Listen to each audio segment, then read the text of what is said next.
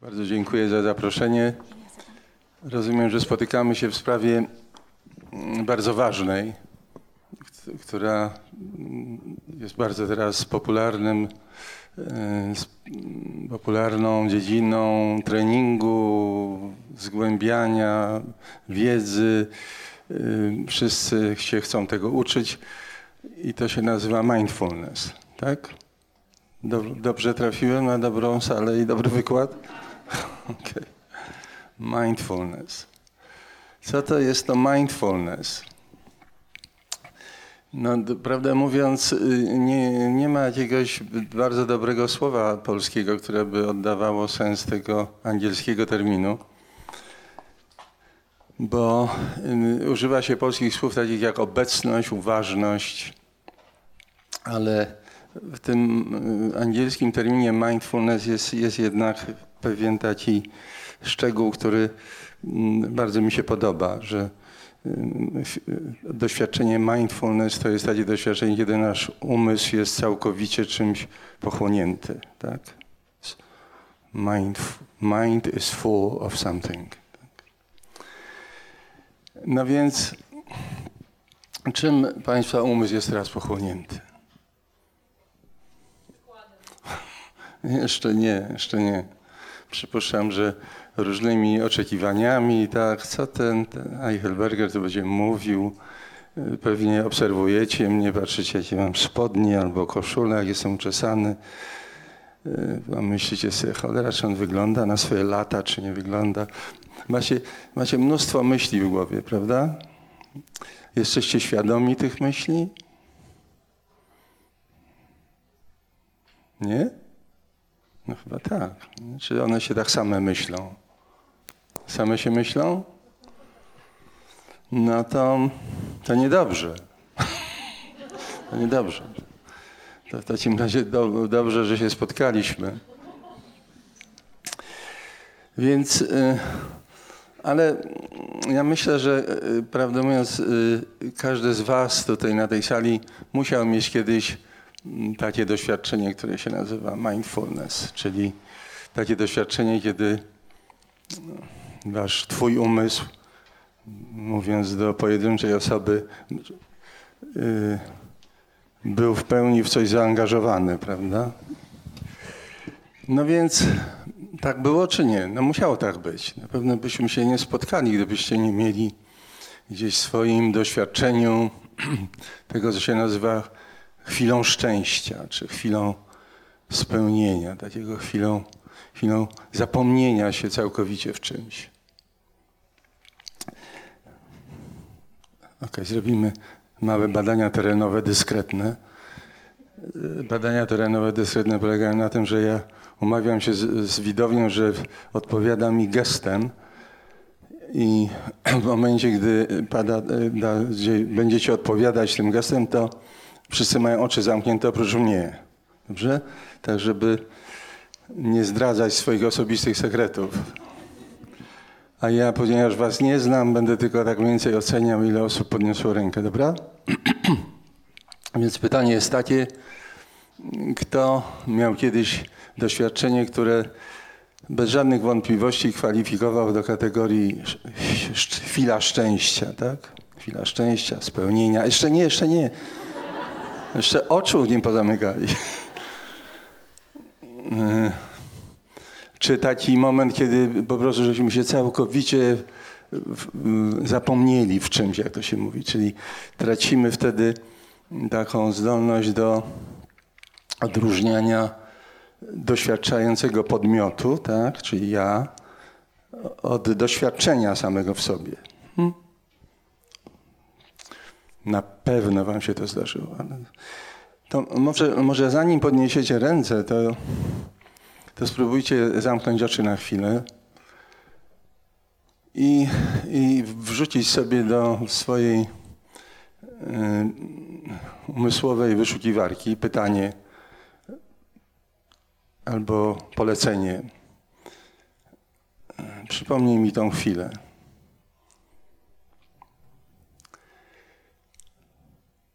No i spokojnie, spokojnie, nie wolno się napinać, trzeba oddychać.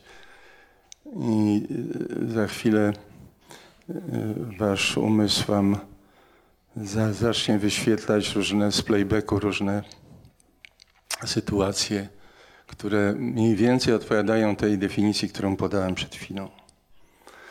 Więc, żeby was jakoś wspomóc w tym, to będę e, troszkę prowadził waszą wyobraźnię czy skojarzenia. Czy to było w dzień czy w nocy?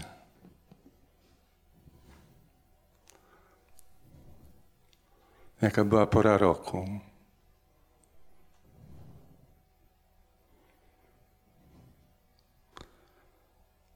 Ile miałaś, ile miałeś lat?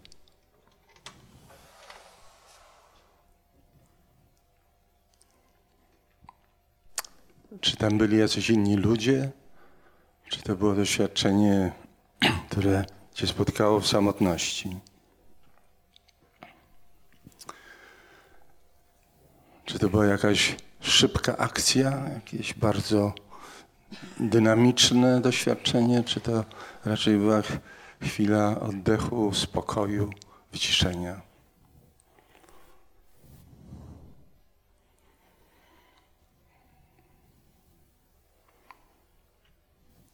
Co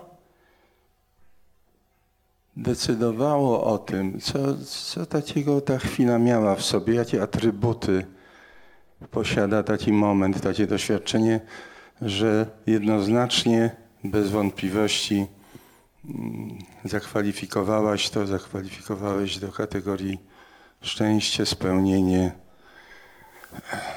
zapomnienie się w czymś.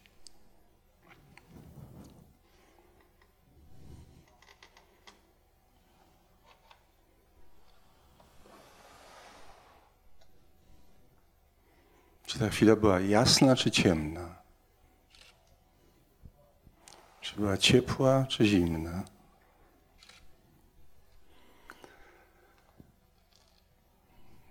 Czy była lekka, czy ciężka?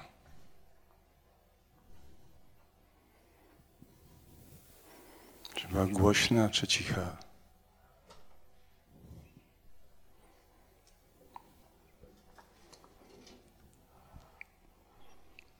Jeszcze raz, czy była dynamiczna, czy spokojna?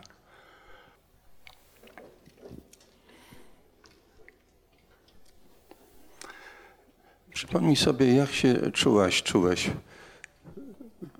bezpośrednio po tym, czy w, w trakcie tego, jakie było odczucie w ciele, w sercu, w umyśle. W sercu to znaczy chodzi o emocje, uczucia. W umyśle chodzi o to głównie o ten wymiar doświadczenia swojego umysłu. Polega na tym, że mamy albo bardzo dużo myśli, natłok myśli, chaos w głowie, albo coś się tam wyciszyło, uspokoiło, zrobiło się więcej przestrzeni. No i teraz może zrobimy te badania terenowe, dobrze? Okej, okay, to zamykamy oczy wszyscy solidarnie i jeśli takie doświadczenie, o którym tu mówimy, było Twoim udziałem, proszę, wszyscy powinni zamknąć oczy, to nie wypada mieć teraz otwartych oczu. To podnieś rękę w górę. No żałujcie, że tego nie widzicie. Opuśćcie ręce teraz. To był las rąk. No myślę, że jakieś pojedyncze osoby zawahały się trochę w tej sprawie. Ale myślę, że gdybyśmy troszeczkę dłużej popracowali nad tym, to też by się wszystkim taki moment przypomniał, prawda? No więc wtedy właśnie, w tej chwili, którą sobie przypomniałaś, przypomniałeś, twój umysł był całkowicie wypełniony jakimś doświadczeniem, prawda? Mind full of something. No dobra. To może y, spróbujmy sobie y, tak. Y, będę wchodził w interakcję z Wami. Nazwać parę takich podstawowych atrybutów takiego doświadczenia. Dobrze? Niestety nie mamy tutaj tablicy ani flipcharta, ale postaram się to mniej więcej zapamiętać, dobra? No to kto, kto zaryzykuje pierwszy, pierwszy atrybut głośno? Nie, nie trzeba podnosić ręki ani wstawać, tylko krzyknąć, żeby wszyscy słyszeli. No, spełnienie, spełnienie w spełnieniu. No to jest y, jak? Podniecenie, ekscytacja bardziej, tak? Bo to niekoniecznie musi być erotyczne, prawda? Mhm. Jak? Wyciszenie. Wzruszenie, brawo. Lekkość. Ciepło, jasne. Jak? Powietrze, tak? Znaczy taki otwarcie, tak? Na przestrzeń, na oddech. To przestrzenne bardzo, tak? Okej. Okay. Co jeszcze? Głośniej? Wolność, uczucie swobody całkowitej, prawda? Okej, okay. a jak jest z lękiem w takiej chwili? Nie ma lęku, prawda? Nieustraszoność taka właściwie. Lęk jest jakąś abstrakcją w takim momencie. W takim momencie nawet nie, niektórzy albo myślą, albo nawet mówią takie zdanie: Och, teraz to nawet mógłbym umrzeć. Więc nawet lęk przed śmiercią gdzieś znika. Co jeszcze?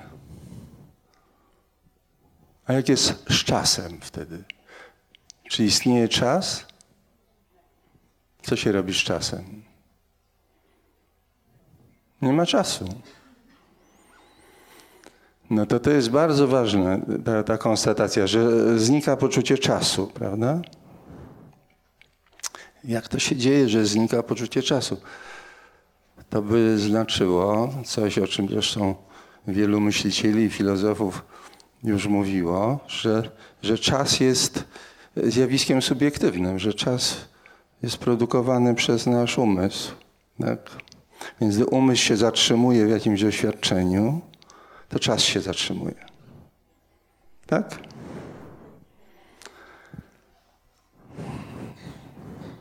Jakoś nie za bardzo nikt nie kiwa głową. Zamykamy oczy. Pytanie będzie, komu się czas zatrzymał kiedyś. Okay? Ręka w górę. No, dziękuję. Super. No dobra. Więc już trochę wiemy o tym doświadczeniu mindfulness, tak? że jest to taki, takie doświadczenie, w którym, w którym czas się zatrzymuje, w którym tracimy, stajemy się jak gdyby otwarci, gubimy się w tej relacji podmiot-przedmiot, tak jak gdybyśmy nie za bardzo wiedzieli, czy w tym bierze udział jakiś podmiot, który doświadcza czegoś jako przedmiotu, tak? Jest ciepło, jest przestrzennie, jesteśmy nieustraszeni, jesteśmy. Mm, co, co tam jeszcze było? Wolni, tak? Yy, no i właściwie wdzięczni, wdzięczni, tak, to bardzo ważne słowo tu padło, że wdzięczni że wdzięczni, że nam się coś takiego przydarzyło, prawda? No to teraz następne głosowanie zrobimy. No. Będzie do wyboru, tak? Jeśli to zamykamy oczy i, i będą dwa pytania, tak, żebym to wyraźniej zobaczył odpowiedź. Czy to doświadczenie, które ci się przydarzyło, było, nazywasz odlotem? Jeśli tak, to ręka w górę. Okej, okay, dziękuję. Jeśli nazy- czy to doświadczenie, które ci się przydarzyło, nazywasz przylotem? no widzę, że za odlotem było parę rąk, a za przylotem właśnie nikt. To co to było w takim razie, skoro ani odlot, ani przylot?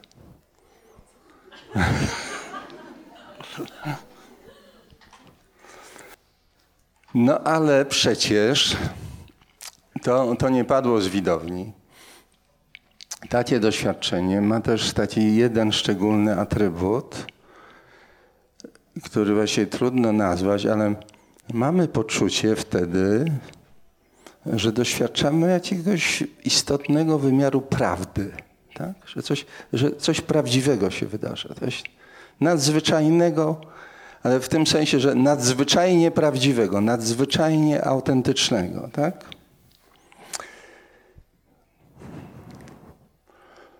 No to jeśli tak jest, to w takim razie to nie może być odlot. Tak? Tylko raczej przylot. To by znaczyło, i tu jest smutny wniosek, że większość życia jesteśmy w odlocie, a tylko w tych krótkich momentach lądujemy na tej ziemi w tym życiu, gdyby w pełni doświadczając tego życia, którym jesteśmy i w którym zarazem uczestniczymy. No to jeszcze raz. Zamykamy oczy. Czy to był odlot? Przylot? No, udało mi się przekonać parę osób. Super. To bardzo ważne. To bardzo ważne, żeby nie nazywać takiego doświadczenia odlotem. Prawda? Ach, coś mi się stało w głowie, nie wiem, nie wiem, może coś mi wsypali do kieliszka albo, albo jakaś coś dziwnego, jakiś dziwny stan nienaturalny. Właściwie rodzaj takiej łagodnej patologii tak, się przydarzył, jakieś patologiczne doświadczenie. No bo ten, to jest strasznie ważna sprawa, jeśli chodzi o mindfulness, tak, że to dotyka właściwie definicji e, zdrowia psychicznego. To, o czym teraz mówimy. Tak? Bo gdy ktoś jest w odlocie, tak? W odlocie, no to znaczy, że inaczej się to określa na przykład takim terminem postradał zmysły, tak? Zgoda? Postradał zmysły, czyli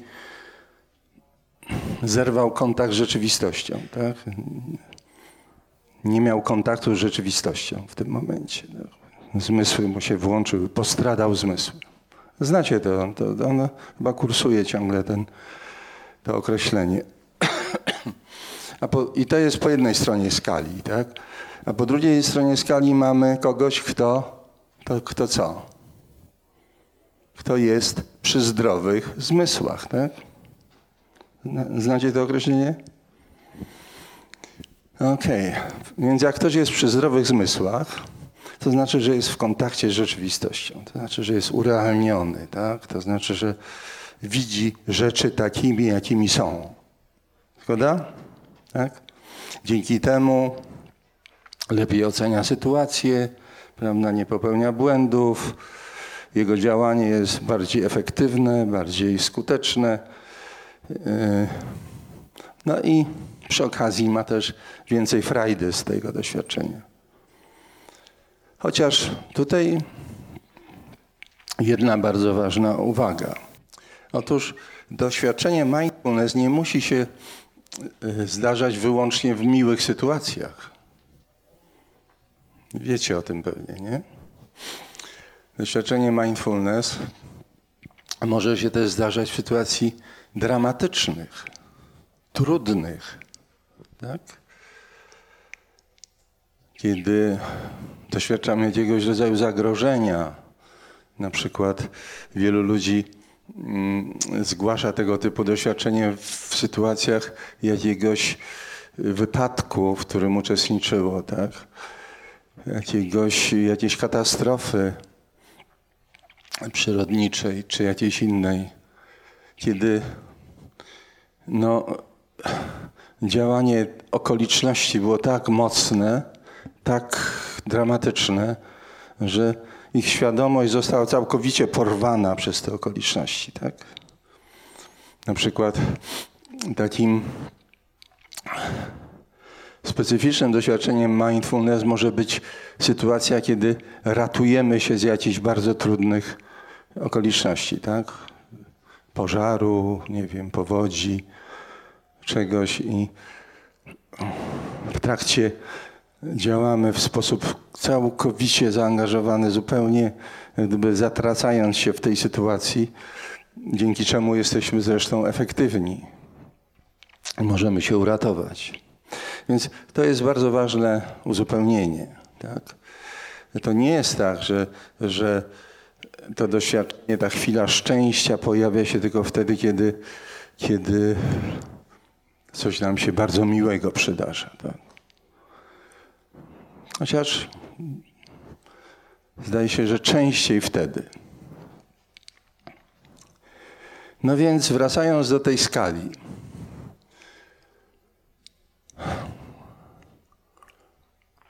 Czyli pytanie jest takie, tak? czy doświadczenie mindfulness jest jednocześnie doświadczeniem bycia przy zdrowych zmysłach? Tak? Czy my jesteśmy wtedy w odlocie, czy w przylocie? Czy jesteśmy gdzieś w stanie patologicznym, tak? czy jesteśmy w stanie absolutnego zdrowia? Kiedy jesteśmy całkowicie urealnieni, całkowicie w kontakcie z rzeczywistością, całkowicie w kontakcie z sobą,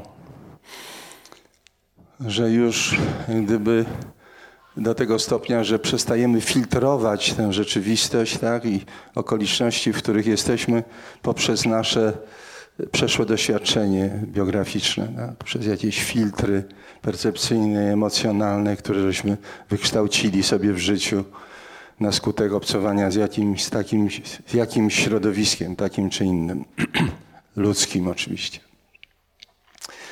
No więc to jest bardzo ważne pytanie, tak? No bo dlaczego wszyscy chcą być mindful?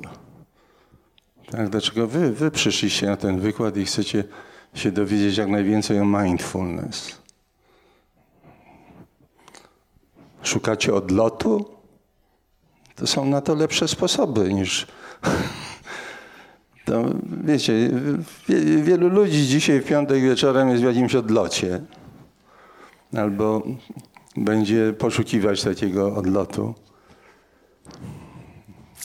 Więc to jest przylot, tak? I to jest oczywiście bardzo trudna jednocześnie konstatacja.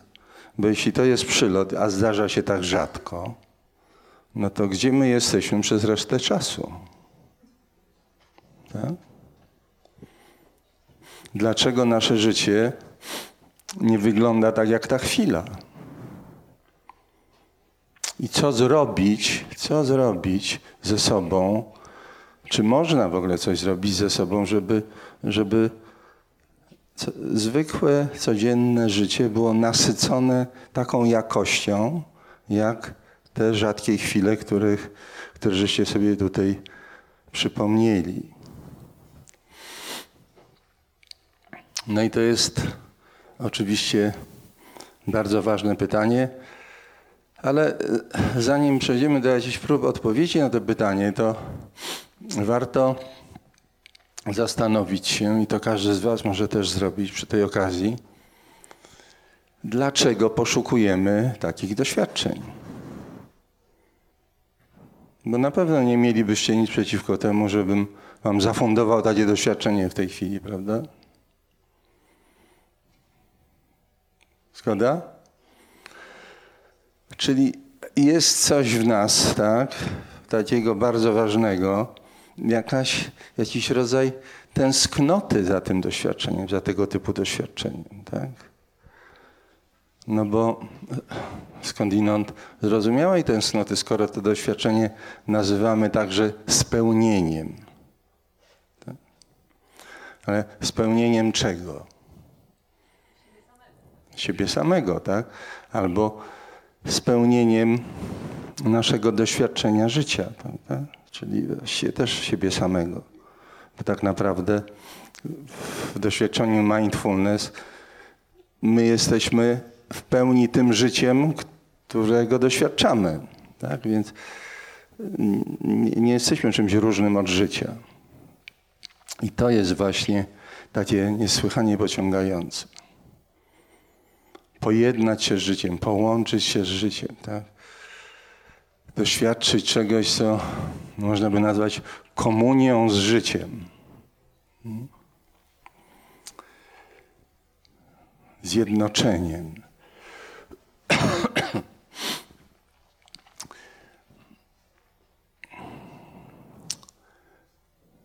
To skąd ta tęsknota?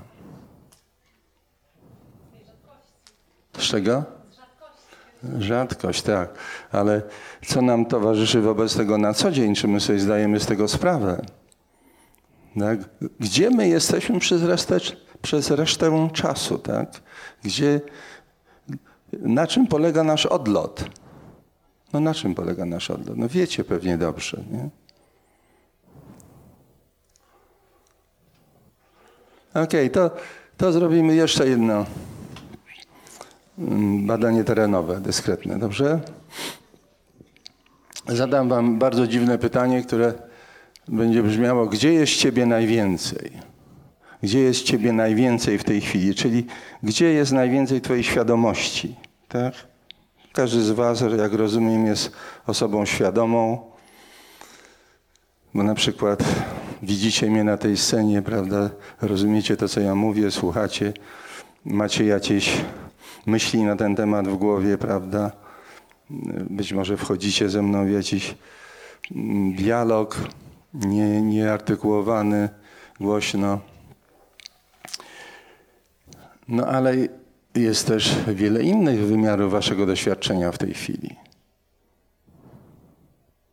Na przykład idąc już od góry do dołu, no to ten obszar doświadczenia czy świadomości, który nazywa się uczuciami, emocjami, tak? nastrojem. Spróbuj sobie zdać sprawę z tego też, tak? że, że w tej chwili przeżywasz jakiś rodzaj nastroju, jakiś, jakieś uczucie, jakąś emocję być może. Może ona nie jest jakoś specjalnie żywa i, i mocna, ale jest, musi być. może jest ci smutno, może ci wesoło, może, może odczuwać jakiś rodzaj zniecierpliwienia czy mm, dyskomfortu, może, może się y, jakoś tak czujesz ciepło w sercu, albo jakoś inaczej, tak? Albo niecierpliwi cię ten facet, który chodzi po tej scenie i coś mówi. Hmm? Więc warto się temu przyjrzeć też. Ale jest jeszcze jeden, jedna przestrzeń, można powiedzieć, naszego doświadczenia tu i teraz. To jest ciało, tak? Jak, jak doświadczasz swojego ciała? Czy w ogóle go doświadczasz w tej chwili?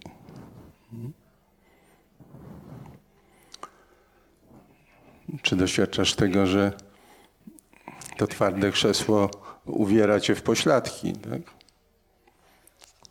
Albo że masz, nie wiem, buty na stopach. Albo że kołnierzy koszuli czy marynarki opiera ci się o kark. Może okulary ci ciążą na nosie. Albo czujesz miły dotyk apaszki wokół szyi. Więc to są trzy sfery tej, tak z gruba bardzo, ale to jest bardzo przydatne. Trzy obszary świadomości, tak? Naszej świadomości bieżącej tu i teraz. To jest znowu teraz z drugiej strony idąc ciało, tak? Obszar uczuć, emocji, nastroju i to, co się, mówiąc metaforycznie, dzieje w głowie, tak? Zgoda?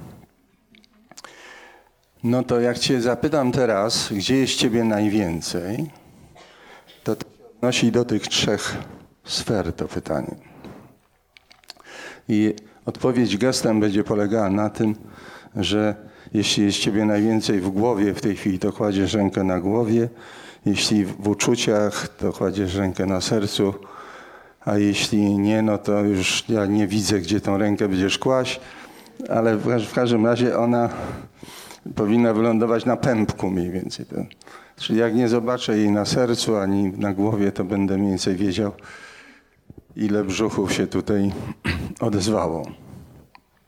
Ok, to zamykamy oczy. Gdzie jest Ciebie najwięcej?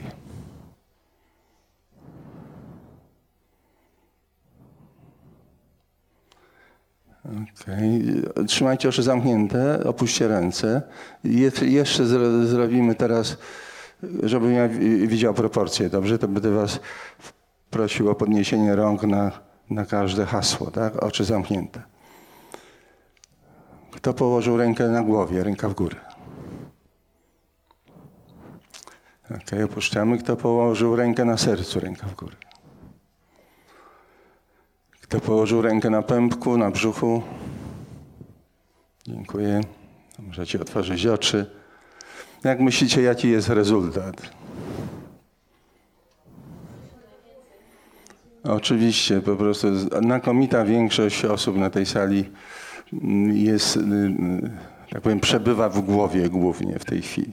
Oczywiście trudno się temu dziwić, ponieważ to spotkanie ma charakter no, troszeczkę adresowane do, do słów, do języka, do intelektu, tak?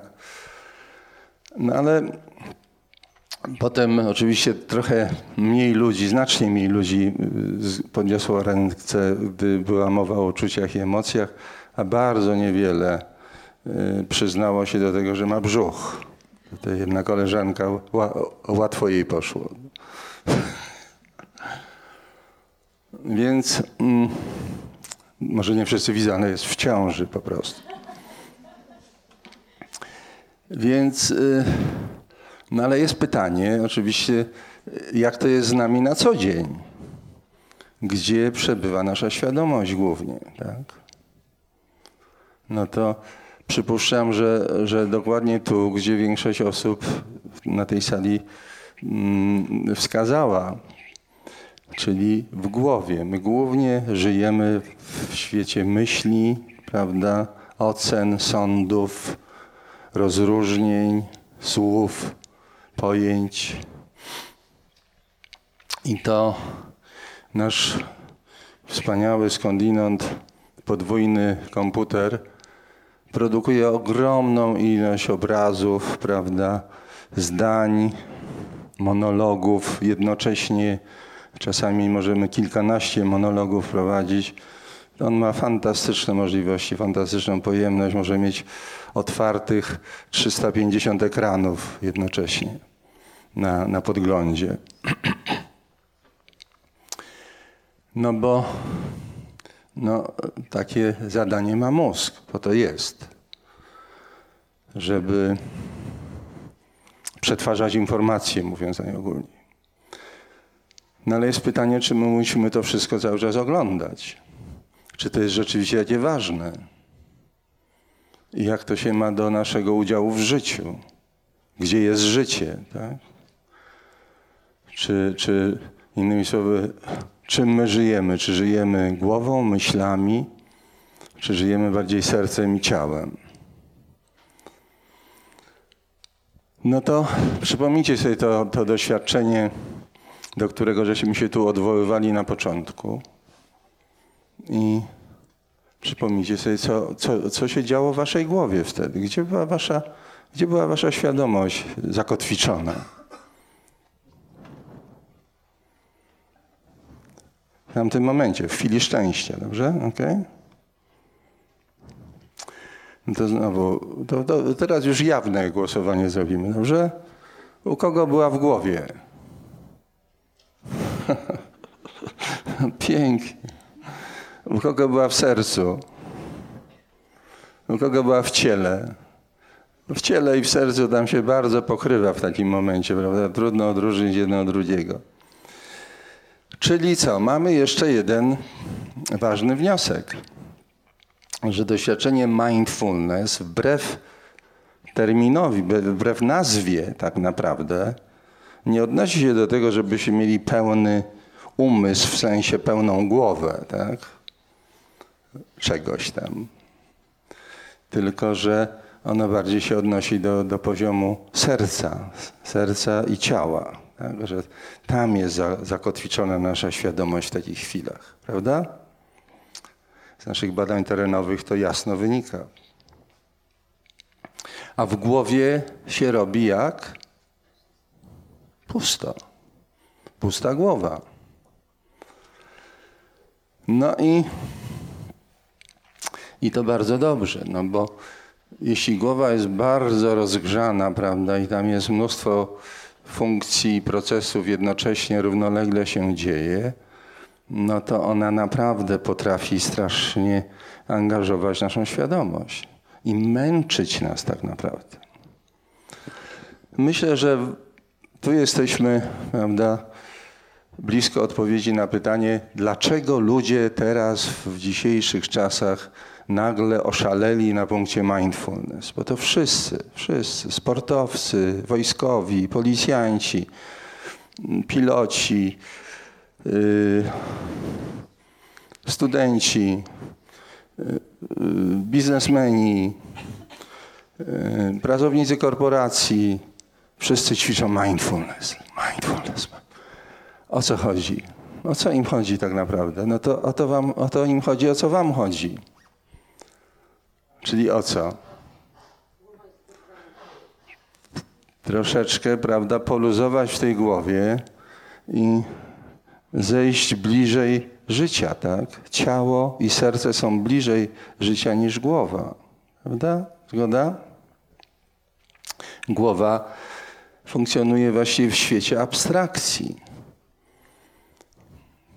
Dlatego prawda, ktoś mądrze zauważył, że nawet najpiękniejszy opis wody nigdy nie zaspokoił niczyjego pragnienia.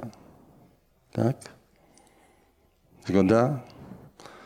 Jak jesteście głodni, no to wiecie, teraz w restauracjach są takie poetyckie karty, te me, menu, opisy tych potraw szczegółowe, jakieś takie wysmakowane. No i co? Możesz czytać i czytać i się nie najesz. Tak? Więc w którymś momencie trzeba przestać czytać i zamówić danie i zacząć je jeść. I wtedy zaczynamy uczestniczyć w życiu. Tak? Czytanie karty dań nie ma nic wspólnego z życiem. To jest dopiero zapowiedź życia. Coś, co po, pozwala nam, czy pomaga nam z tego życia coś wybrać akurat w tym momencie i w tej sytuacji. Ale życie zaczyna się wtedy, kiedy zaczyna się doświadczenie. Tak? Więc głowa w tym sensie głowa nie doświadcza, myśli nie doświadczają niczego. Natomiast jest coś takiego, jest jakaś instancja w nas, która potrafi doświadczać myśli.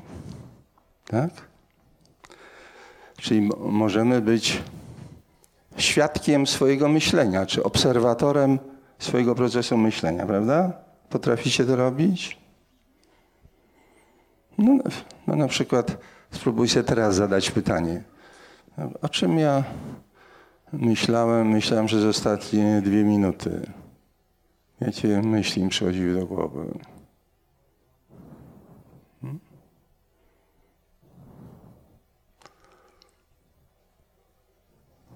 Być może nie pojawi się jasna odpowiedź w tej chwili, bo jesteście zajęci słuchaniem tego wykładu. Ale samo takie pytanie skierowane do siebie przywołuje bardzo, ważny, bardzo, bardzo ważną wewnętrzną instancję w nas. Wewnętrznego obserwatora, albo inaczej świadka. Tak? I kto to jest ten świadek? Ten obserwator. Ile ma lat? Jaką ma płeć? jak wygląda.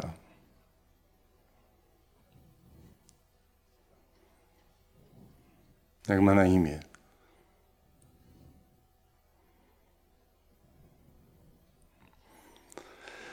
Tutaj to są ważne pytania, tak? Ważne pytania, ponieważ generalnie, żeby rozpocząć trening mindfulness, to, to pierwszym etapem tego treningu jest właśnie wzmacnianie tego aspektu świadka czy obserwatora w sobie, w swoim umyśle. Chodzi o to, żeby i to dotyczy szczególnie tego, co się dzieje w głowie, tak? Żeby czemu to służy? O to chodzi, żeby zrobić krok wstecz albo unieść się troszeczkę do góry i móc obserwować swój proces myślowo-wyobrażeniowy, a jeśli go obserwujemy, to jaką mamy z tego korzyść? Nie identyfikujemy się z nim, tak? Nie utożsamiamy się z tym. Obserwator. My stajemy się pomału obserwatorem, prawda? Otóż to jest strasznie ważny element mindfulness. Oprócz tego, o czym mówiliśmy przed chwilą, czyli potrzeby wyciszenia umysłu generalnie, bo żyjemy, prawda, w, w świecie, który nadmiernie stymuluje wszystkie nasze zmysły i nasz umysł szczególnie. Tak, ktoś oszacował, że 50 lat temu ilość informacji, którą miał, jak, jak to powiedzieć, żeby się nie pomylić, że my w tej chwili przerabiamy w ciągu tygodnia, tak, to, co człowiek 50 lat temu, w sensie przeróbki informacji, przerabiał w ciągu całego roku. Tak? Czyli 50 parę razy więcej, tak? Mamy przeciążone komputery, tak? One, jak to się mówi, dym nam uszami wychodzi. Przegrzane. Przestymulowane. Ludzie coraz częściej nie potrafią ich wyłączyć w ogóle, tak? Próbujemy zasnąć, a komputer szaleje na pełnych obrotach i wyświetla nam ciągle jakieś myśli, jakieś, jakieś to, co było, to, co będzie, prawda? To, co mogło być, to, co być może będzie. Jakieś niedokończone rozmowy, jakieś dialogi, no po prostu leci 30 filmów z playbacku jednocześnie, prawda? Mamy y, super super y, komputer, który ma otwarte y, no właśnie kilkadziesiąt ekranów jednocześnie. Tak? I na każdym ekranie leci filmik. No więc to jest pierwsza rzecz. A druga rzecz, tak? oprócz tego, żeby to wszystko wyciszyć, no to jest to, żeby oderwać się od, od, od świata swoich myśli. Ja, ja, ja, jestem psychoterapeutą, tu na pewno też e, siedzą ludzie, którzy są związani z psychoterapią. I w psychoterapii to wyraźnie widać, że nasze problemy nie biorą się z życia jako takiego, tylko z narracji o tym życiu. Tak? czyli z opowieści, którą myśmy stworzyli tak, na własny temat ze sobą w roli głównej, która gdzieś tam czerpie z tego biograficznego doświadczenia i, i jest no mniej lub bardziej bolesną, tragiczną czasami opowieścią. No i teraz Problem polega na tym, że my się identyfikujemy z bohaterem tej opowieści, tak? z postacią tytułową. A prawie nigdy nie identyfikujemy się z narratorem, z tym, kto tę opowieść tworzy i snuje. Tak? No i teraz wyobraźcie sobie, że mamy taką strasznie ciężką opowieść. Tak, no tak jakbyśmy e, siedzieli w kinie w kinie i horror nam wyświetlają potworny. Tak? I my dajemy się wciągnąć, wkręcić ten horror. I nie potrafimy się od niego oderwać. Ale w którymś momencie już nie możemy tego wszystkiego wytrzymać.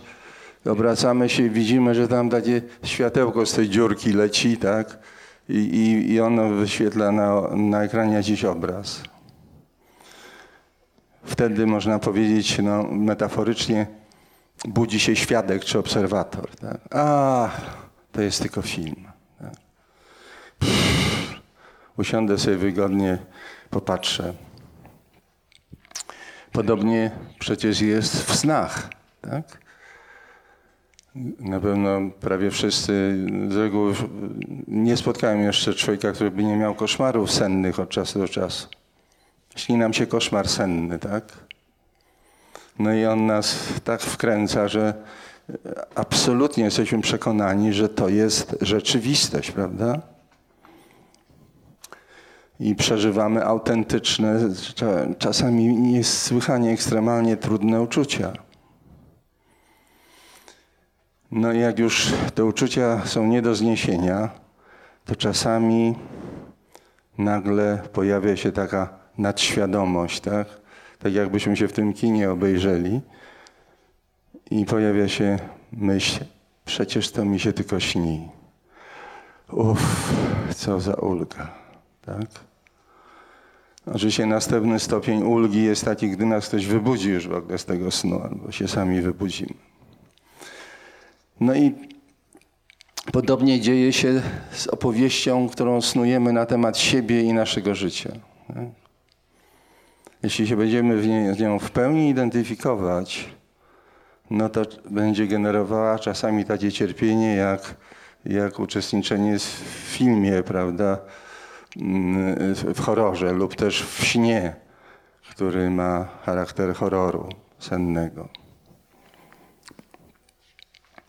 Więc drugim, drugim, drugą korzyścią, którą wyciągamy z, w ogóle z praktykowania mindfulness, jest to, że możemy się oderwać troszeczkę od swojej opowieści, a ta opowieść jest głównie snuta w głowie. Tak?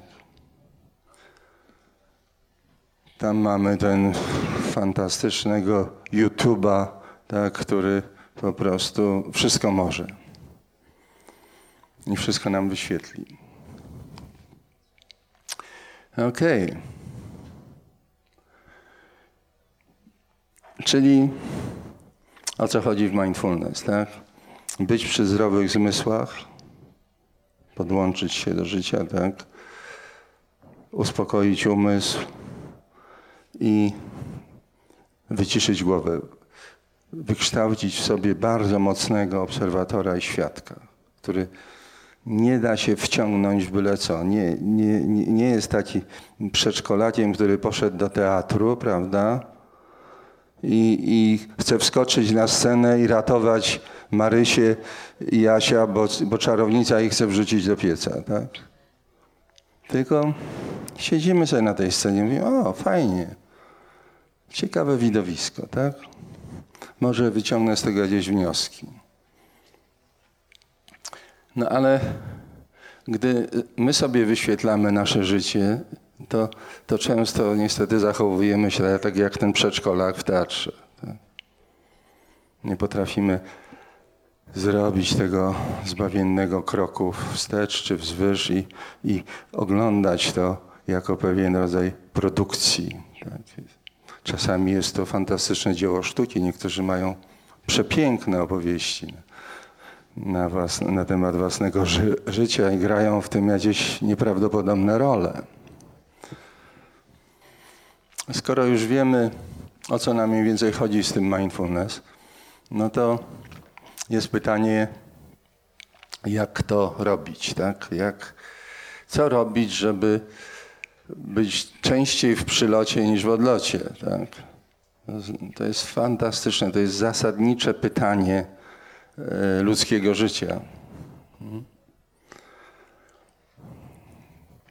To jest też pytanie, prawdę mówiąc, o naszą tożsamość.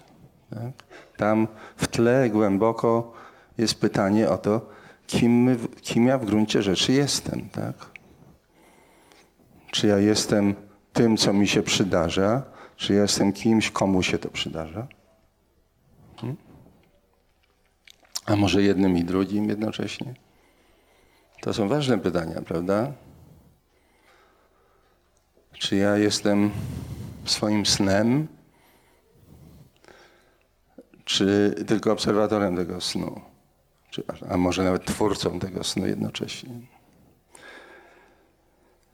My mamy tutaj pewną europejską tradycję w tej sprawie. I to, to, to jest ciągle nierozstrzygnięte pytanie tak naprawdę. O co chodziło Kartezjuszowi? Pamiętacie człowieka, tak? Kojarzycie. No. Twórca oświecenia. Oświecenie to była era dominacji umysłu. Tak? No i Kartezjusz podjął sam bardzo, bardzo trudne zadanie. Tak?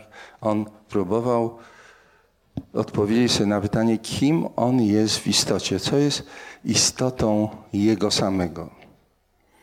I dokonał tego i próbował używać do, do tego metody dekonstrukcji czy redukcji. Jeżeli odpowiadał sobie na to pytanie w jakiś sposób, a potem patrzył, czy rzeczywiście ta odpowiedź jest odpowiedzią, która się nie da zakwestionować, tak? No to gdybym ci zadał teraz pytanie, kim jesteś, jaka była pierwsza odpowiedź, która ci przychodzi do głowy? Hmm? Najczęściej pierwsze odpowiedzi, które przychodzą do głowy, to są odpowiedzi, które się zwiążą, wiążą z jakąś przynależnością, tak? Przynależnością na przykład do płci jakiejś, czy do jakiegoś narodu, czy do jakiegoś, nie wiem, grupy społecznej, tak? E, ewentualnie do, do jakiejś roli społecznej, prawda, czy, czy rodzinnej. Tak? Jestem matką, jestem córką, jestem ojcem, jestem synem. Albo z przynależnością do jakiejś szczególnej, wybranej społeczności. Nie wiem, no, mam nadzieję, że nie, nie ma nikogo na tej sali, komu przyszła do głowy, że jestem kibicem jakiejś określonej drużyny piłkarskiej, tak? Jako pierwsza odpowiedź. Ale tak też się może zdarzyć. To tylko przykład.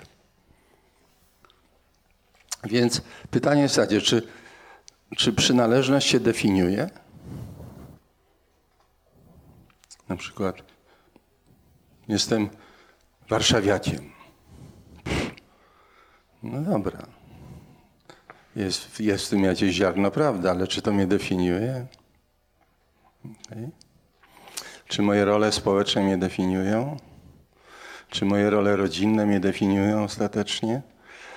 To są wszystko identyfikacje czy tożsamości, może należało powiedzieć, przejściowe i powierzchowne. Tak? Zmieniają się też w czasie. Najpierw jestem synem, potem jestem ojcem, potem jestem dziadkiem. Tak? Najpierw mieszkam, tu mieszkam w Krakowie, a potem mieszkam w Katowicach, potem mieszkam w Warszawie. Mogę powiedzieć, że jestem Polakiem, ale jak wyjadę gdzieś za granicę, bo będę tam dłużej, to, to już mam pewne wątpliwości na ten temat. I tak dalej, prawda? Więc trudno jest poważnie potraktować odpowiedź na pytanie, kim jestem, jeśli ona do, dotyczy jakiej przynależności. Zgoda? Nawet z płcią jest różnie, wiemy, tak? Płeć też można zmienić. Albo ktoś może mieć ciało kobiety, czy czuć się mężczyzną, albo odwrotnie. Są różne warianty tutaj i też to nie jest taka znowu stabilna, głęboka tożsamość. Tak? Na przykład kobieta w starszym wieku, tak, w kategorii babcia, gdy ją się zapyta, e, kim jesteś, to ona nie, nie odpowie, jestem kobietą. To już ta, ta, ta tożsamość nie, nie jest istotna. Tak? Ona jest też przemijająca. Podobnie, Podobnie dziadkowie pewnie mogliby mieć kłopoty z takim właśnie przywiązaniem do tego typu odpowiedzi. No więc trzeba pytać dalej. Tak? No więc, żeby pytać dalej tak, i przekroczyć to wszystko, takie odpowiedzi, które związane są z, właśnie z jakąś przynależnością, no to jaki jest następny poziom?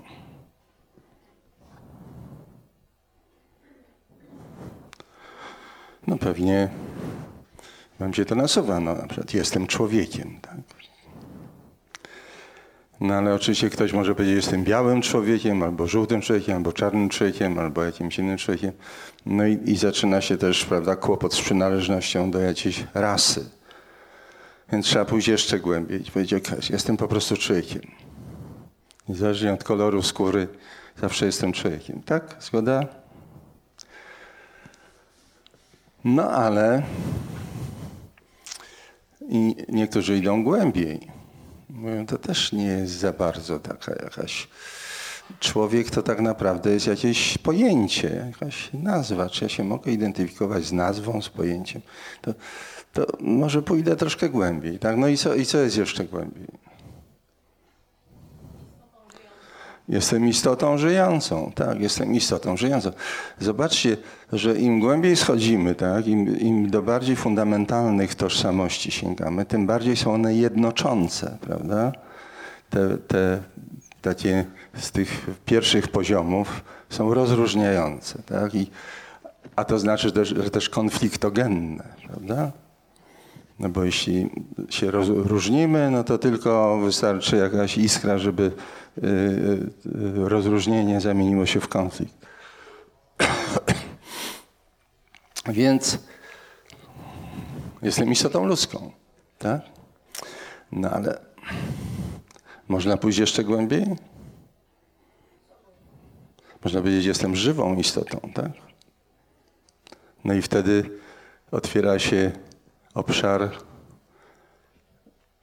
pojednania z całym światem żywych istot. Tak? Czyli możesz spojrzeć na swojemu psu w oczy i powiedzieć: Cześć stary, ty jesteś żywą istotą, ja jestem żywą istotą, tak? Albo nie wiem, pogadać z paprotką na parapecie i wiesz, no cześć paprotka, ty, ty, ty jesteś żywą istotą, ja jestem żywą istotą. Otwiera się zupełnie inna perspektywa na sposób naszego istnienia w świecie, prawda? Im głębiej się identyfikujemy, im głębiej się utożsamiamy, sięgamy do, do tych najbardziej fundamentalnych spraw, tym, tym jesteśmy bardziej w domu, można powiedzieć, tak? Chociaż to zależy od usposobienia. Niektórzy bardzo lubią się różnić. Nie? Ale gdzieś w nas jest tęsknota za tym i jakieś przeczucie, że te wszystkie rozróżnienia to jest, to jest właśnie powierzchnia, to są powierzchowne i przemijające pomysły, po, powierzchowne i przemijające tożsamości czy identyfikacje. No i co? I doświadczenie mindfulness, tak? Gdy jesteś w tym doświadczeniu mindfulness, to czy masz jakąś myśl na ten temat, że jesteś kobietą, mężczyzną, Polakiem, krakowianką, czy warszawiakiem, czy kibicem Legii, czy kibicem Krakowi, czy, czy... Jaka jest wtedy twoja odpowiedź na pytanie, kim jesteś? Gdyby ci ktoś je zadał w tym momencie.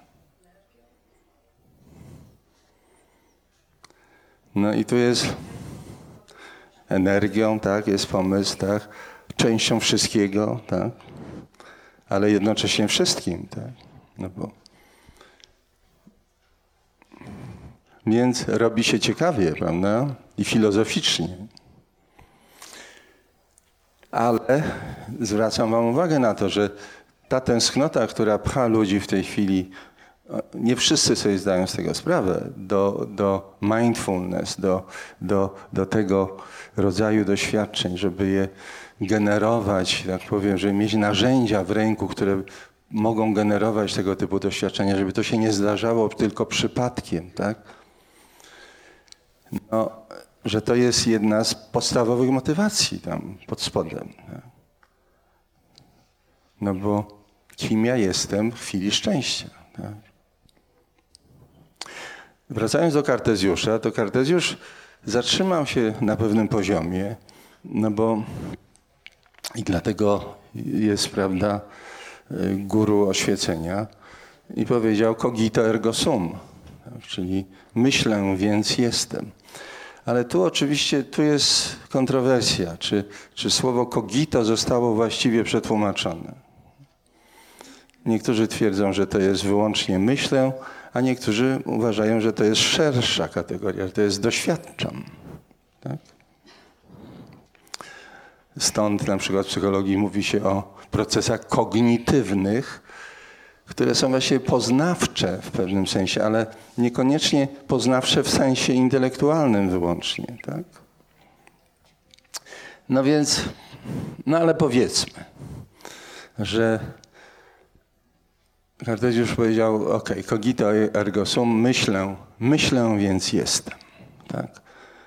To mnie definiuje, to, to znaczy, że, że jestem. Skoro myślę, to znaczy, że jestem. No ale przecież można zapytać głębiej. Naprawdę żałuję, że mnie tam nie było. Bo można zapytać, no dobrze, ale kim jesteś, gdy w twoim umyśle nie ma jednej myśli? Hmm? Potraficie sobie wyobrazić taką sytuację, kiedy w waszym umyśle nie ma jednej myśli? No to to jest ta sytuacja, o którą was pytałem na początku. Tam właściwie nie ma jednej myśli, tam jest tylko doświadczenie. Tak? Nie opowiadamy sobie tego doświadczenia. Tak? Ja, ja kiedyś pamiętam, szukałem takiego samot, samotności i spokoju, to było dość dawno, chyba gdzieś pod koniec studiów. I sobie, pójdę sobie w góry, pójdę sobie w góry w taką fatalną pogodę, żeby tam na pewno nikogo nie spotkać żeby nie musieć z nikim gadać. No w ogóle lubię takie, takie pogody, takie troszkę jesienne nastroje czasami. No więc idę, idę, idę. I w którymś momencie zdaję sobie sprawę z tego, że ja sam do siebie gadam bez przerwy. Tak? idę i mówię, o, zobacz jaki ładny widok. Gdy jesteśmy mindful, czyli nasz umysł, całe nasze jestestwo, jak to się mówi, cała nasza świadomość jest zjednoczona z doświadczeniem, które jest naszym udziałem, w którym bierzemy udział, wtedy tam nie ma miejsca, żadnej przestrzeni na jakąś refleksję, gadanie do siebie, opisywanie sobie tego, co się dzieje, prawda? To można zrobić ex post i zawsze mamy potem poczucie, że jesteśmy w tym strasznie nieudolni, że tego się właśnie nie da opisać. Prawda? Można się tylko przybliżyć jakoś słowami do tego. Poeci próbują to e, robić najlepiej, ale dzięki temu, że mają, że łamią słowa, tak, że, że nie trzymają się logiki e, słów i, i definicji pojęć. Więc to jest jeszcze jeden powód, żeby ludzie, którzy teraz interesują się mindfulness, mają ten powód także, tak? Ja chcę się dowiedzieć, kim ja jestem, gdy uczestniczę całkowicie w tym, co mi się przydarza. Jaka jest moja odpowiedź na pytanie Kartezjusza? Czy myślę, że jestem, czy przepraszam, to trochę stra, stran, strawersowałem to, co powiedział. Bo rzeczywiście ci, ci, którzy troszkę tak ironicznie podchodzą do tego sum, mówi Kartezjusz myślał, że jest. Więc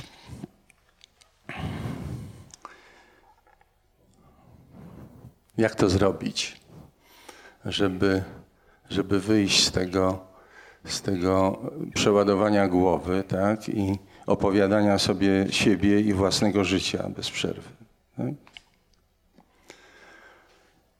Bo to obrazowo można pokazać w ten sposób, że my spędzamy większość czasu stojąc w rozkroku nad takim strumieniem, tak? Ten strumień płynie tutaj, taki wartki, potoczysty strumień żywej, pięknej wody. I to jest strumień życia, go nazwijmy, tak? Ale my nie wchodzimy do tego strumienia życia. Stoimy jedną nogą na jednym brzegu, drugą nogą na drugim brzegu i zajmujemy się taką oto czynnością. Tu, tu mamy górę wspomnień, tak? bo to jest przeszłość. Tak? Tu jest przeszłość. Jeden brzeg to jest przeszłość, a drugi brzeg to na, nazywamy przyszłością. Tak? I tu stoją jakieś paczki ze wspomnieniami tak? na brzegu pod tytułem przeszłość. I my zajmujemy się tym, że bierzemy paczkę z przeszłości i przenosimy do przyszłości. Tak? I towarzyszy nam taka myśl. Jak było, tak będzie. Jak było, tak będzie. I od czasu do czasu przydarza nam się takie doświadczenie, które przywołaliście sobie tutaj na początku, że nam się jedna noga ześliznie z tego brzegu, tak? I mówimy, o kurczę, ale jazda, co za odlot. Tak? Ale natychmiast wyciągamy tą nogę w panice, bo to doświadczenie jest jednocześnie pociągające, ale też jak gdyby groźne. Tak? Bo kwestionuje nasz sposób istnienia trochę. Tak? Kwestionuje, nawet nie trochę, zasadniczo. Kwestionuje nasz sposób istnienia, nasz sposób rozumienia siebie, nasz sposób doświadczania życia. Więc to, to pociągające doświadczenie jest jednocześnie, szczególnie gdy się już stanie na krawędzi, tak jak to się mówi, świadomie stosując jakieś procedury czy techniki, tak? głównie z obszaru właśnie medytacji i stanie się na krawędzi tego, to się nazywa właśnie takim, takim momentem, w którym trzeba po prostu skoczyć w otchłań, tak? To na przykład w, w dość powszechnym doświadczeniu orgazmu, nie, nie będę was odpytywał, czy mieliście doświadczenie orgazmu, ale tam jest taki moment, w którym się skacze w otchłań. Trzeba gdyby, prawda, jazda bez trzymanki to się nazywa potocznie, tak? Po prostu otwiera się jakaś przestrzeń i lecimy w to. No ale to nie tylko, akurat przytaczam to doświadczenie, bo ono jest dość popularne, mam nadzieję, ciągle. Choć, choć ludzie deklarują, że mają z tym coraz więcej kłopotów, ale są różne, różne inne doświadczenia. Na, na przykład no wszystkie doświadczenia, które mają ogromną dynamikę, tak, angażują wszystkie zmysły, tak jak na przykład właśnie e, bliskie spotkanie e, erotyczne czy seksualne. Na przykład jazda na motocyklu, tak, z szybkością 250 na godzinę. Albo prawda, wspinaczka wysokogórska, tak? Nurkowanie, czy jakieś inne takie wyczyny sportowe z kręgu extreme. To, jest, to staje się niesłychanie popularne i też pociągające. A dlaczego to jest pociągające? No bo angażuje nasze ciało, tak, i nasz umysł w to, co jest doświadczeniem ciała. Czyli mamy znowu, prawda, w głowie się robi pusto. Hmm? Tylko z takimi doświadczeniami jest pewien kłopot, że można się dość szybko przyzwyczaić do tej, y, to, to się nazywa habituacja, tak, że organizm się przyzwyczaja tej dawki adrenaliny, czy tego energii, tego doświadczenia i potem chce więcej, tak? Więc żeby, prawda, najpierw jedziemy 150 na godzinę tym ścigaczem i mamy, prawda, jesteśmy w odlocie w cudzysłowie, czyli właśnie w przylocie. A potem za jakiś czas musimy jechać 50 więcej, żeby znowu osiągnąć ten stan, prawda, i tak dalej. Podobnie ze wspinaniem się w góry, no musimy sobie znaleźć jeszcze trudniejszą górę, tak, i jeszcze trudniejsze wejście, jeszcze bardziej wymagającą sytuację, tak żeby ona porwała naszą świadomość całkowicie, żeby nie było ani odrobiny przestrzeni na to, żeby myśleć, jak to się mówi o czymkolwiek innym, tak? tylko być całkowicie mindful, być całkowicie w tej sytuacji. I to są te piękne chwile. Tylko, że tu grozi to, że to, to ma trochę jak gdyby podobną dynamikę jak branie narkotyków. Tak? Że dawkę trzeba zwiększać, żeby osiągać ten sam stan. To oczywiście rekreacyjnie bardzo dobrze jest robić, bo to jest, czemu nie? No na przykład narty, narciarstwo ma taką popularność, coraz większą zyskuje. No z tego właśnie powodu, no, że jeśli jedziemy troszeczkę bardziej wymagającą trasą, prawda, i z większą szybkością, no to nie ma przestrzeni w naszej głowie, mówiąc obrazowo, żeby myśleć o tym, co ja zjem na obiad, tak, albo gdzie pojadę na letnie wakacje, albo cokolwiek innego, tak. Jestem całkowicie zjednoczony z tą sytuacją, bo to jest bardzo wymagająca sytuacja, tak. Muszę kontrolować te krawędzie, prawda, ten układ ciała, tu zmienia się rzeźba terenu, zmienia się rodzaj śniegu, tu jacyś ludzie jeżdżą w poprzek. No, trzeba naprawdę uważać, tak? być całkowicie uważnym, całkowicie obecnym w tej sytuacji. I dlatego, no, gdy się spojrzy z boku na, na stok narciarski, to to wygląda jakoś absurdalnie. Właśnie można by posądzić tych ludzi, że sfiksowali. Bo prawda, no, jak w jakimś obłędzie, wjeżdżają na górę, zjeżdżają z góry, wjeżdżają na górę, zjeżdżają z góry. I są coraz bardziej szczęśliwi, tak? I to tak może, mogą robić przez 8 godzin pod rząd, tam z krótkimi przerwami. No a potem pamiętacie, jak ktoś jeździ, no, jak z jakim uczuciem się wraca do domu i, i człowiek tam pada na to łóżko? Prawda? Cudowny stan takiego zdrowego zmęczenia, przewietrzonej głowy. Czujemy, że żyjemy. Tak? Czujemy, że żyjemy, ponieważ właściwie przez wiele godzin tego dnia ćwiczyliśmy rodzaj medytacji, medytacji w ruchu, tak? koncentracji na tym, co się dzieje z ciałem, całkowitej koncentracji na naszym bieżącym doświadczeniu. I to jest tak naprawdę klucz do mindfulness. Droga mistrzów polega nie na tym, żeby szukać sytuacji, które są z definicji, ze swojej dramaturgii, energii, tak, y, mają w sobie taką moc, że całkowicie zawładną naszą świadomością w danej chwili. Tak.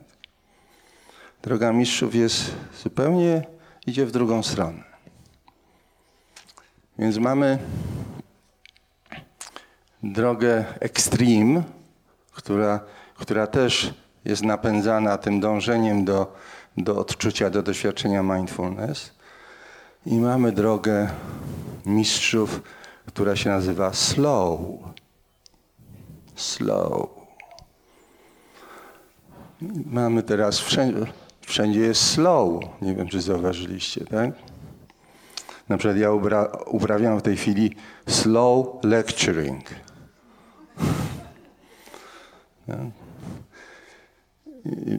Mówię wolno, tak, z przerwami. No ale okazuje się, że są badania naukowe, że slow lecturing jest znacznie lepsze niż fast lecturing. że ludzie asymilują więcej informacji i są bardziej zaangażowani, prawdę mówiąc, w to, co Y, wykładowca robi. Ale nie chcę sobie tutaj przypisywać cnoty, która wynika z niemożności. Ja szybciej nie potrafię po prostu.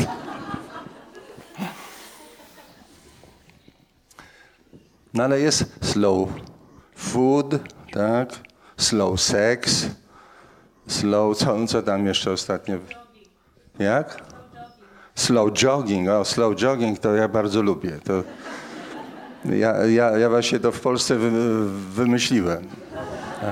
To się nazywa bieg transowy. Tak? To już od 30 lat to chyba wprowadzam systematycznie raz, wraz z, gro, z gronem przyjaciół. No więc slow. Tak? I o co chodzi w tym slow? I to jest znacznie wymagający, bardziej wymagający trening, prawda, niż, niż extreme. W extreme to się właśnie samo dzieje. Tak? A tutaj ja muszę dokonać jednak pewnego wysiłku. Tak? Muszę wyćwiczyć jakąś wewnętrzną kompetencję, która mi pozwoli uczestniczyć w czymś, co właściwie wydaje się zwykłe, banalne wręcz czasami. Na przykład slow eating, tak? Ile ja razy jadłem w życiu? No, dlaczego ja mam nagle jeść tak wolno? No, bez sensu, no, absurdalne. Albo slow breathing, tak? Wolne oddychanie. Podobnie, no, coś bardziej banalnego niż oddech. Tak? Ale to jest prawdziwa droga mistrzów. Żeby odkrywać w tym, co banalne, codzienne, co wydaje się zwyczajne zupełnie i nieciekawe przez to, nawykowe. Odkrywać w tym coś absolutnie nadzwyczajnego. Tak? Czyli być smakoszem życia. Tak? Delektować się każdą chwilą życia. I stąd te wszystkie slowy, tak? Slow, slow, slow ludzie chcą wreszcie zwolnić. Bo w tym pędzie, tak jak to ktoś ładnie była taka akcja reklamowa przy autostradach. Taki jakiś yy, zamazany baner olbrzymi, tak? I, i, I taki napis, jak chcesz to zobaczyć, to musisz zwolnić. Nawet jak zwolniłeś, to on był zamazany. Ale bardzo była, był fajny efekt. Tak? O to chodzi no żeby zacząć czuć bardziej nasze życie, nasze żyjące ciało i pulsowanie tego życia, no to trzeba zwolnić. Nie można gdzieś pędzić ciągle, nie można być w niewoli tego, co się nazywa małpim umysłem, tak? czyli umysłem, który się zajmuje trzystoma rzeczami naraz. Tylko trzeba zacząć to, co się nazywa treningiem umysłu. Tak? No i trening umysłu właśnie to nie jest jakaś niezwykła, tajemnicza, mistyczna sprawa.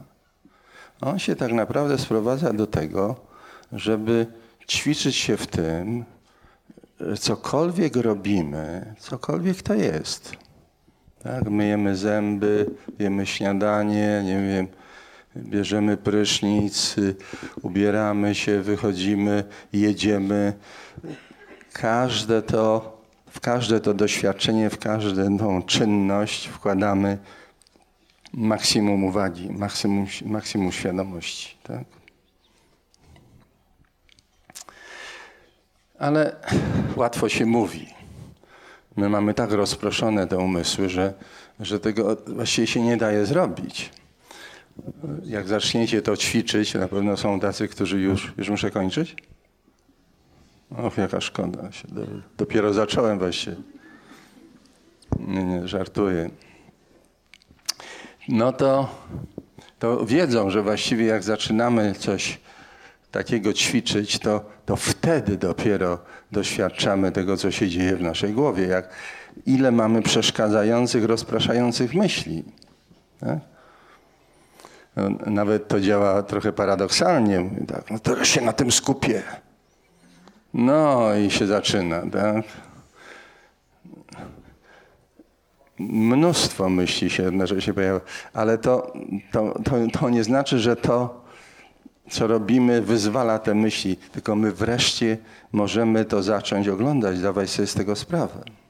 Co tam się dzieje, jak nieprawdopodobnie aktywny jest ten mózg. I jak trudno się z niego wyłączyć, bo mamy nawyk taki, prawda, cogito ergo sum. No to teraz, żeby jeszcze pokazać Wam jedno z ćwiczeń mindfulness, tak? Bardzo proste. Ile mam czasu jeszcze szczerze? Tyle, ile potrzeba na ćwiczenie mindfulness. 10 minut w sumie potrzebuję. To się wiąże z jakimś kosztem? Powiedział Pan wcześniej, że stan czasu jest zależny od stanu umysłu. No właśnie, ja w ogóle się zgubiłem. Ja nie mam poczucia czasu w ogóle. No. Puśćmy się jeszcze na chwilę i 10 minut. Okej. No to, to zrób, zróbcie sobie takie proste ćwiczenie mindfulness. Tak? Popatrzcie na swoją prawą rękę, tak? oprzyjcie ją wygodnie, żeby nie, nie napinać mięśni. Tak? Otwarta dłoń. Już oczywiście jakbyście dłużej popatrzyli na tą dłoń, to byście ją pierwszy raz zobaczyli w życiu prawdopodobnie. Bo wy tylko wiecie, że macie dłoń, ale jeszcze właśnie nie widzieliście tej dłoni. To jest naprawdę coś bardzo dziwnego, ta dłoń. Za, fantastyczne. No ale nie będziemy w to wchodzić. Natomiast twoim zadaniem będzie teraz jak najwolniej się da zamknąć tę dłoń, a jak najwolniej się da, to musi być wyraźnie tutaj utrzymana ta, ta zasada. Zamknąć tę dłoń w pięść, a potem jak najwolniej się da wrócić do stanu wyjściowego.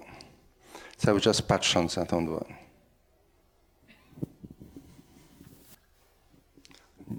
Slow, slow. Slow movement, tak?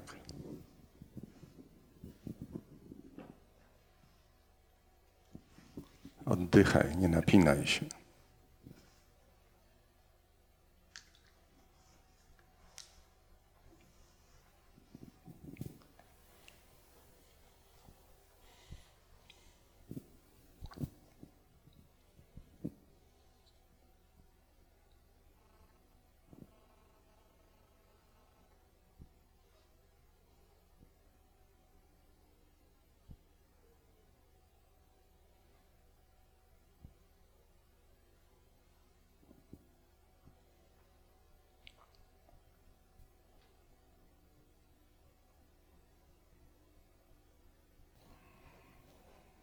Okej.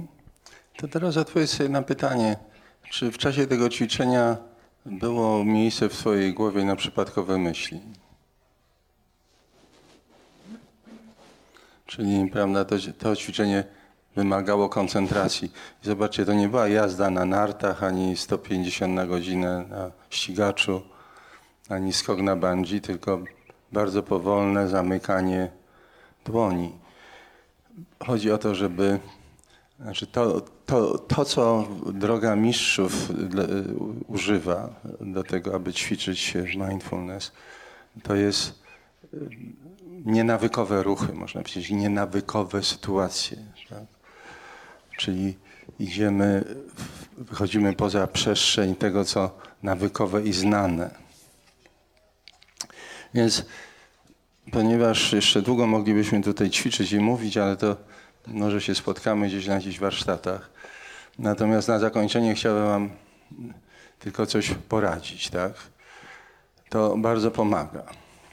Człowiek, który jest mindful, tak? człowiek, który jest obecny i uważny, wykreśla ze swojego słownika jedno słowo.